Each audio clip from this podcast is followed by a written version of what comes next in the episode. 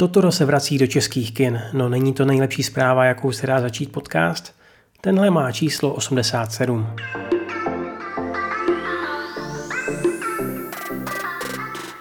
Největší japonská odborová organizace, známá jako Rengo, která má zhruba 7 milionů členů, požaduje zvýšení platů o 4%. Pomalý růst mest patří mezi terče kritiky, stojící za slabou domácí poptávkou. Tomoko Yoshino, která se v říjnu stala vůbec první ženou v čele této organizace, na zasedání mimo jiné dodala, že se chce zasadit o napravení mzdových rozdílů mezi muži a ženami.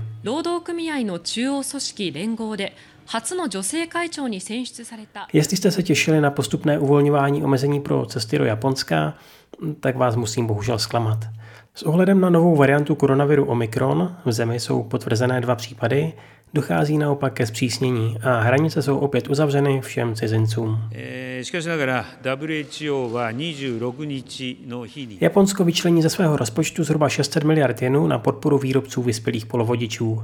Poptávka po čipech totiž roste a ministerstvo průmyslu chce tímto krokem zajistit stabilní dodávky.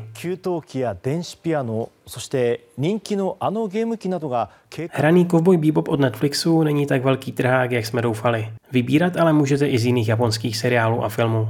Nově třeba přibyl Vrchol nebes, film o mladém japonském reportérovi, který pátrá po pohřešovaných horolezcích z výpravy na Mount Everest. Vznikl podle mangy Jira Taniguchiho first documented summit of Everest was in 1953, but it wasn't the first attempt. It's been 70 years since... A když jsem začal Totorem, tak jim taky skončím. V našich kinech bude od 9. prosince a třeba v ostravském kině Etáž, promítá se v sobotu 11. prosince, po filmu můžete zůstat i na mou přednášku. Víc když tak na Facebooku. Loučím se. Matané!